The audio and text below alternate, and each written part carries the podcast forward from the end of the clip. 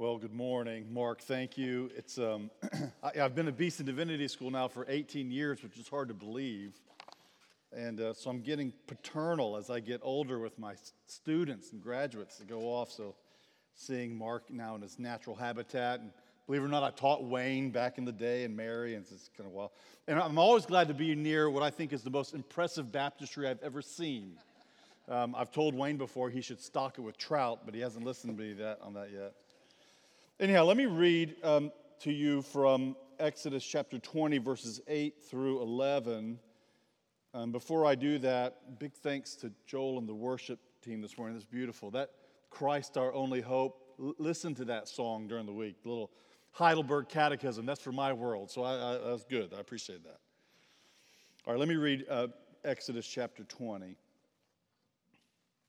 verses 8 through 11.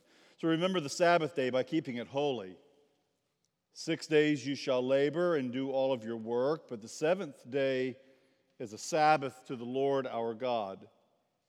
On it you shall not do any work, neither you, nor your son or your daughter, nor your manservant or maidservant, not your animals, or the alien or foreigner that's within your gates. For in six days the Lord made the heavens and the earth and the sea and all that is in them, but he rested on the seventh day. Therefore, the Lord blessed the Sabbath day and he made it holy. Now, O Lord, I pray that in this hour that we have together, that you would, by the power of your Spirit, open our hearts and our minds to understand your law. Let the words of my mouth and the meditation of all of our hearts be pleasing in thy sight, O Lord, our strength and our Redeemer. Amen. We, we live in the rhythm of time. We, we can't escape time's forward movements. For, for many of us, if it looks anything like the Gignilliat house, our days can be pretty predictable in their basic structure.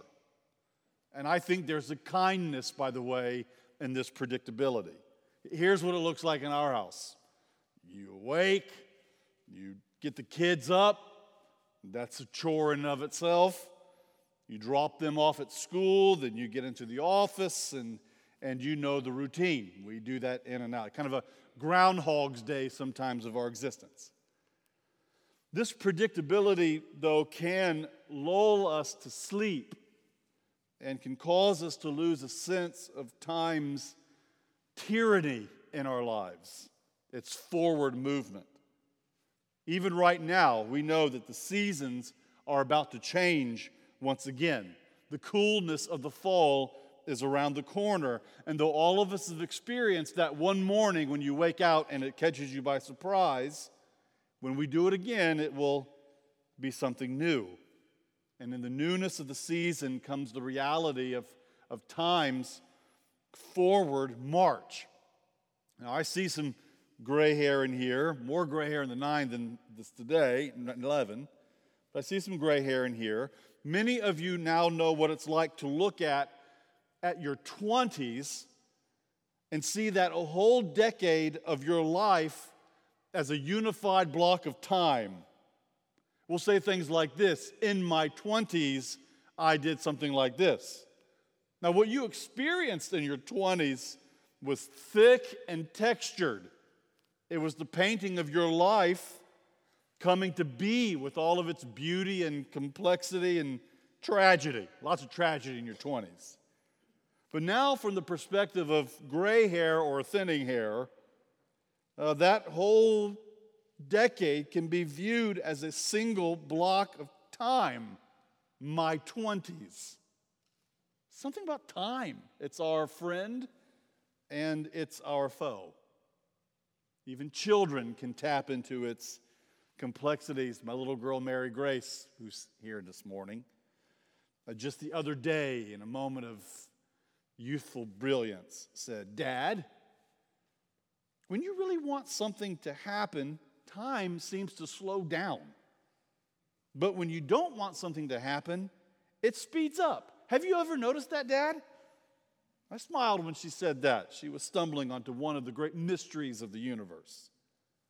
The clicking of clocks, the tolling of bells tell us something about how we experience time. It just keeps moving forward, moving towards what we ask. And that's the part that we all know the answer to, but we don't want to say. Because time testifies to our limitations. Time tells us that our mortal lives are coming to an end. As the British poet W.H. Auden says, time will say nothing, but I told you so. And this is why God gifts us with the Sabbath. The Sabbath only makes sense in the movements of time. Six days God created, and on the seventh day He rested. The Sabbath, or our Lord's Day, is a, it's a weekly stop sign. It's a flashing yellow light in the fast paced movement of your life that tells you to slow down and to think about something very important about yourself, about your God, and about your ultimate destiny in this world.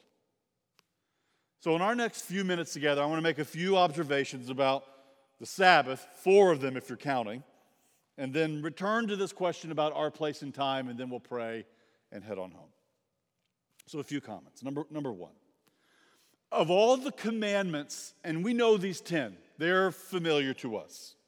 But of all the commandments, the, the, the Sabbath commandment is it's probably the most controversial. That's the one that's like, let's just jump over that one and get to the honor your father and your mother. As a parent, I really like that one.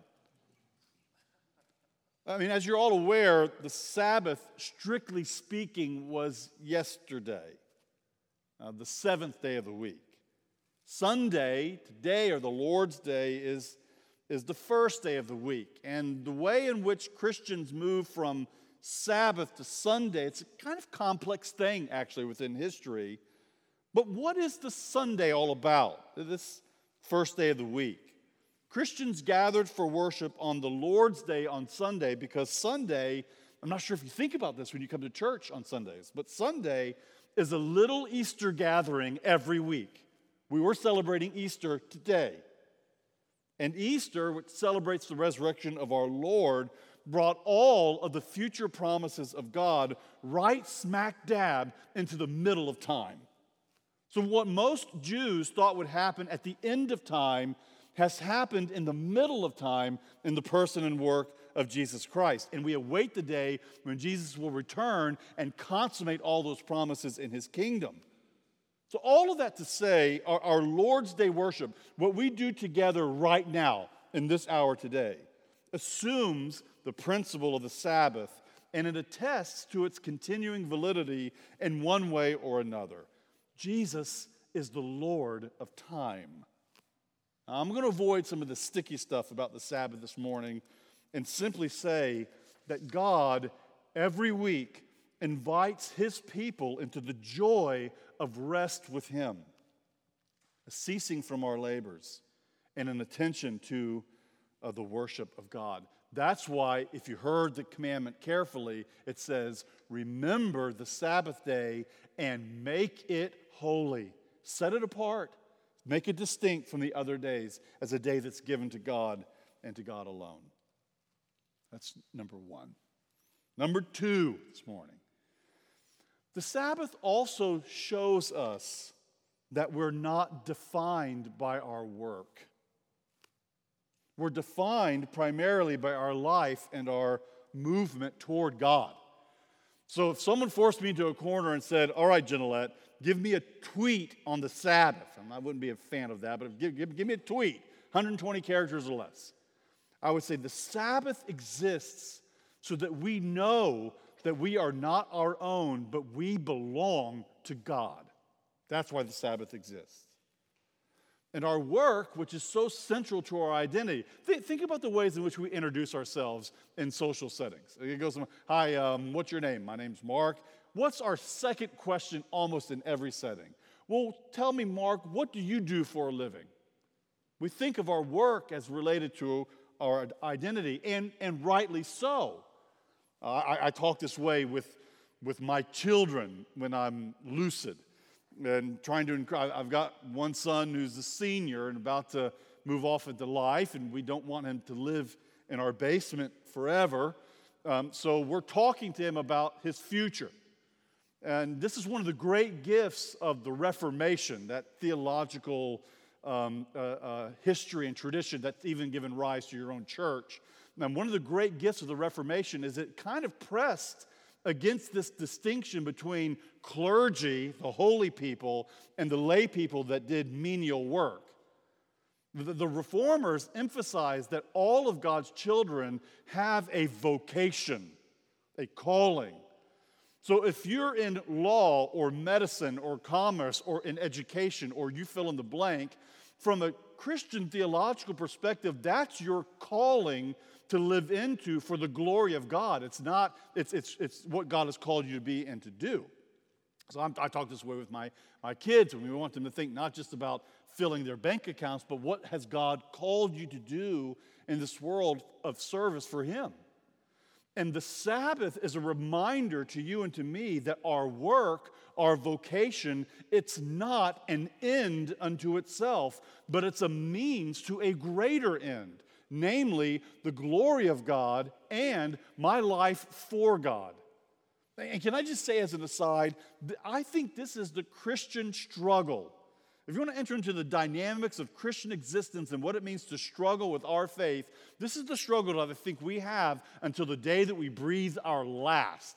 Namely, how do I keep the good things like my work or my family or my play or my pleasure? How do I keep the good things that God has given me from becoming ultimate things, replacing Him? That's the challenge. Because if left on autopilot, we will take the good things that God has given us and we'll make them ultimate time and time again. Last uh, two weeks ago, you shall have no other gods besides me, and don't make any graven images. I mean, right out of the gate, we're recognizing in the Ten Commandments that our tendency is to craft anything that we can and turn it into a God that we will bow down and worship and believe in. And the Sabbath, as a moment in time, a weekly reminder for you and for me that we weren't made ultimately for ourselves or for our work as an ultimate end, but those are all uses, good gifts that God gives us to drive us toward Him ultimately and finally. The Sabbath is a gift for us in that sense. Number three, the Sabbath is for our good. Now, I think we can sometimes, especially I can think of children on their, or teenagers on their way out of the door in the morning to church, like, ugh, you know, here, here we go again to church, right? So I understand that, that the church part and coming together can be a burden, and we recognize that, but it's really from the perspective of the Bible meant to be a gift to us. You remember Jesus has this debate with the Pharisees, and he says, uh, Let me ask you a question. Was man made for the Sabbath, or was Sabbath made for man? The answer to that is it's Sabbath was made for man. It's God's gift to us. It's part of his, it's part of his goodness to us.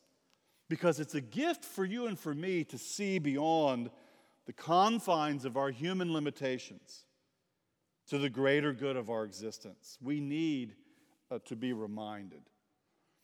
If there's a book of the Bible that to me seems so apropos for our moment in time, I mean, it's like this book was written yesterday. Um, it's the book of Ecclesiastes. Um, and, the, and, Ecclesiastes, by the way, is um, obsessed with the question of time. Uh, there's a time to be born, there's a time to die, Ecclesiastes 3. A time for war, and a time for peace, a time for laughing, a time for sorrow. Ecclesiastes is obsessed with time. And what Ecclesiastes is, is a book where an older man, Solomon, in his old age, is basically putting his arm around the younger people around him, saying, Listen, I've lived some life. Let me give you a little bit of my wisdom if you're willing to listen to me. Let me tell you something about life under the sun. Here's life under the sun it's vanity of vanities. Here's your Hebrew term for the day um, Hevel Hevelim. Well, what does Hevel Hevelim mean? English translations say vanity. The NIV in your pew says meaningless. What does it mean that the preacher, the, the, the, the, the ecclesiast, is telling us that all of life is vanity or hevel? Um, several years ago, gosh, maybe a decade ago now, I was doing some lecturing at a seminary in Fort Lauderdale, Florida. I arrived at the lectern, I looked underneath the lectern, and there was an ashtray there with a cigar butt in it. I'm like, well, that's not something you see in every seminary. So I asked somebody, I said, what, what's up with this, with the cigar? And, and, they, and they named a pretty big name Old Testament professor that was there the week before lecturing on the wisdom literature. And apparently, when he got to Ecclesiastes, um, and he wanted to illustrate for them what Hevel Hevelim was, vanity of vanities, meaninglessness of meaninglessness, he pulled a cigar, I just love this, out of his pocket bit the end off like Columbo, lit, lit the cigar, and began to draw on it, and he blew out smoke. And when the smoke went out, he pointed to it and he said, Hevel. It's a metaphor. Smoke, wind. What do you think of when you hear that the preacher in Ecclesiastes telling you that your life and life under the sun is about the chasing after wind, trying to grasp smoke.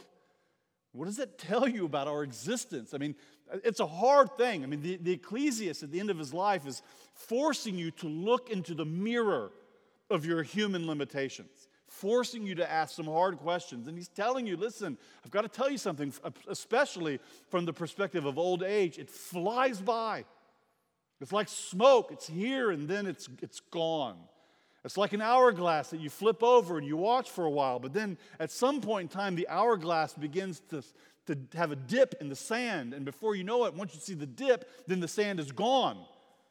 And, and the preacher wants you to know that's unfortunately like your life. It's, it's here and then it's gone. It's the grass that grows up one morning and then it's gone the next morning.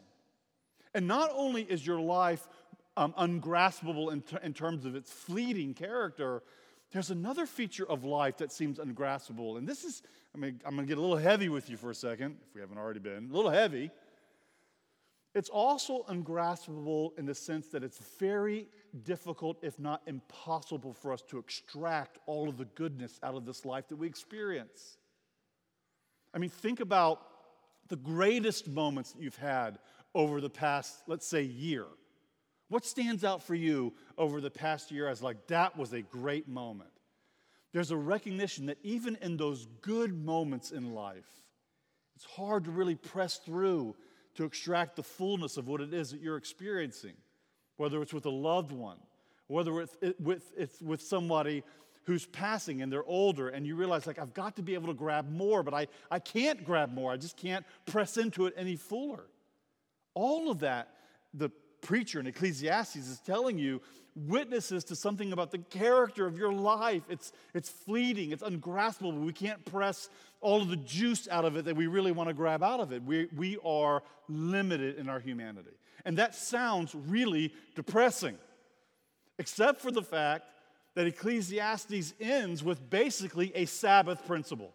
So when all is said and done, when you recognize honestly the limitations of your human existence, that you are Hevel Hevelim, it is chasing after wind, nothing can be grasped and held onto. If that's true, then what are you left with? And the answer is you're left with God.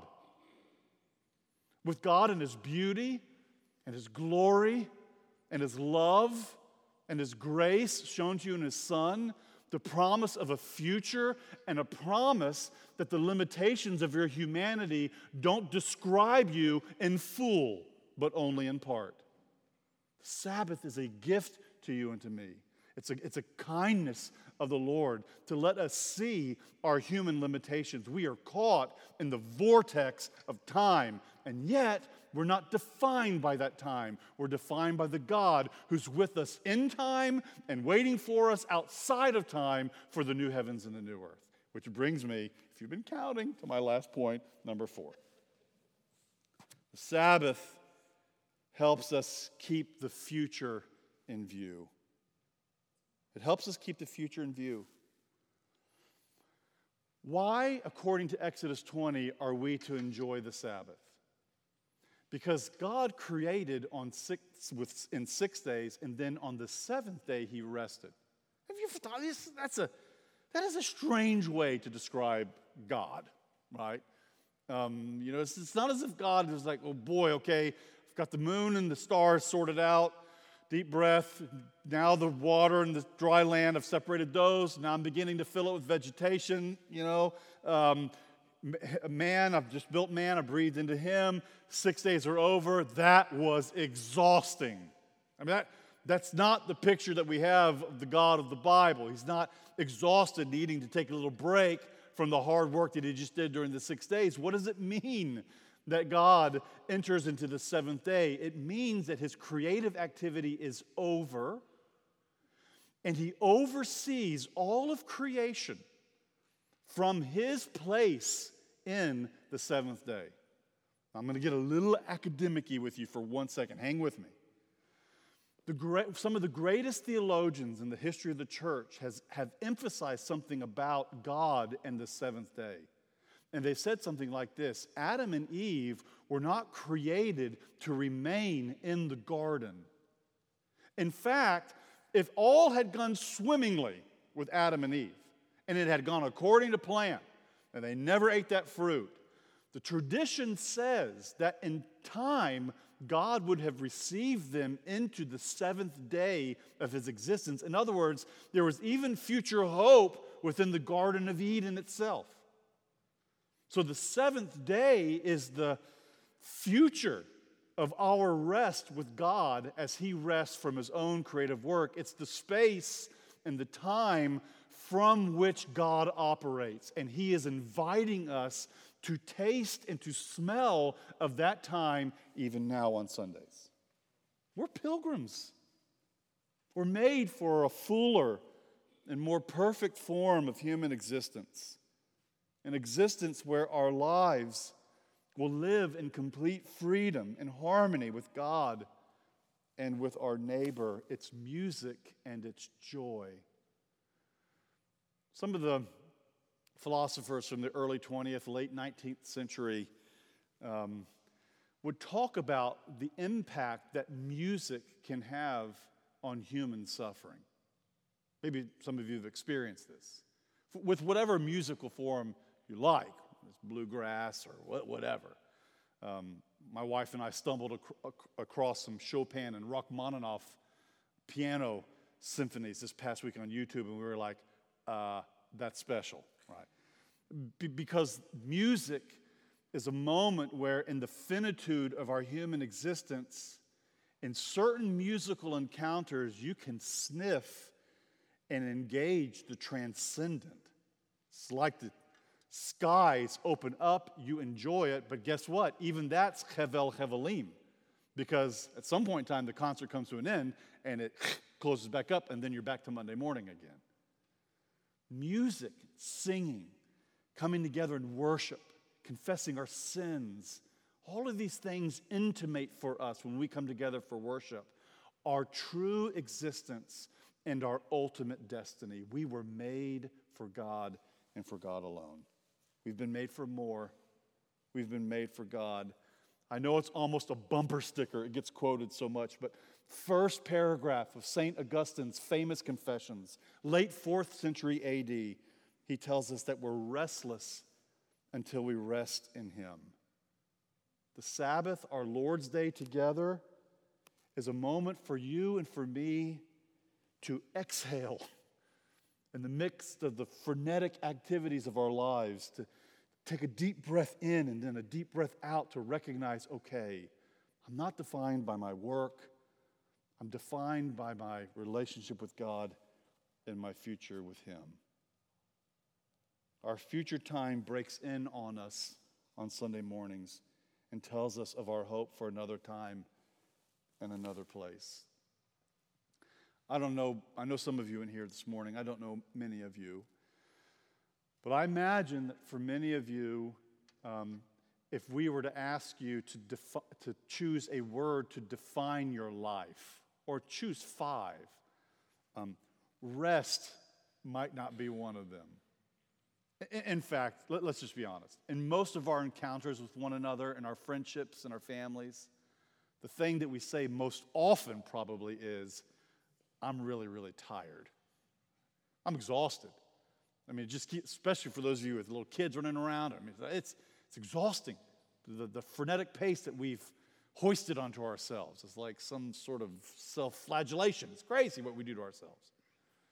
And yet, in the middle of that, whether it's rest and, or, or, or busyness or tiredness or, or the burden of anxiety, um, uh, the, the, the fear and the struggle of the unknown in light of our cultural moment, our global moment, we're in a wild time. All of this can weigh heavily on us. And rightly so, understandably so. I don't think as Christians we don't get a Buddhist option to escape human existence. I just don't think we get that. You get to live right in the reality of time and all of its complexity, with a view, though, toward future hope and the ultimate promises that God has made for us in Jesus. And when we come together on Sundays to worship, to praise, to sing, to confess, this is our moment to exhale and inhale and to recognize that God is drawing us to Himself and our hearts are restless until they ultimately find their rest in Him. Amen.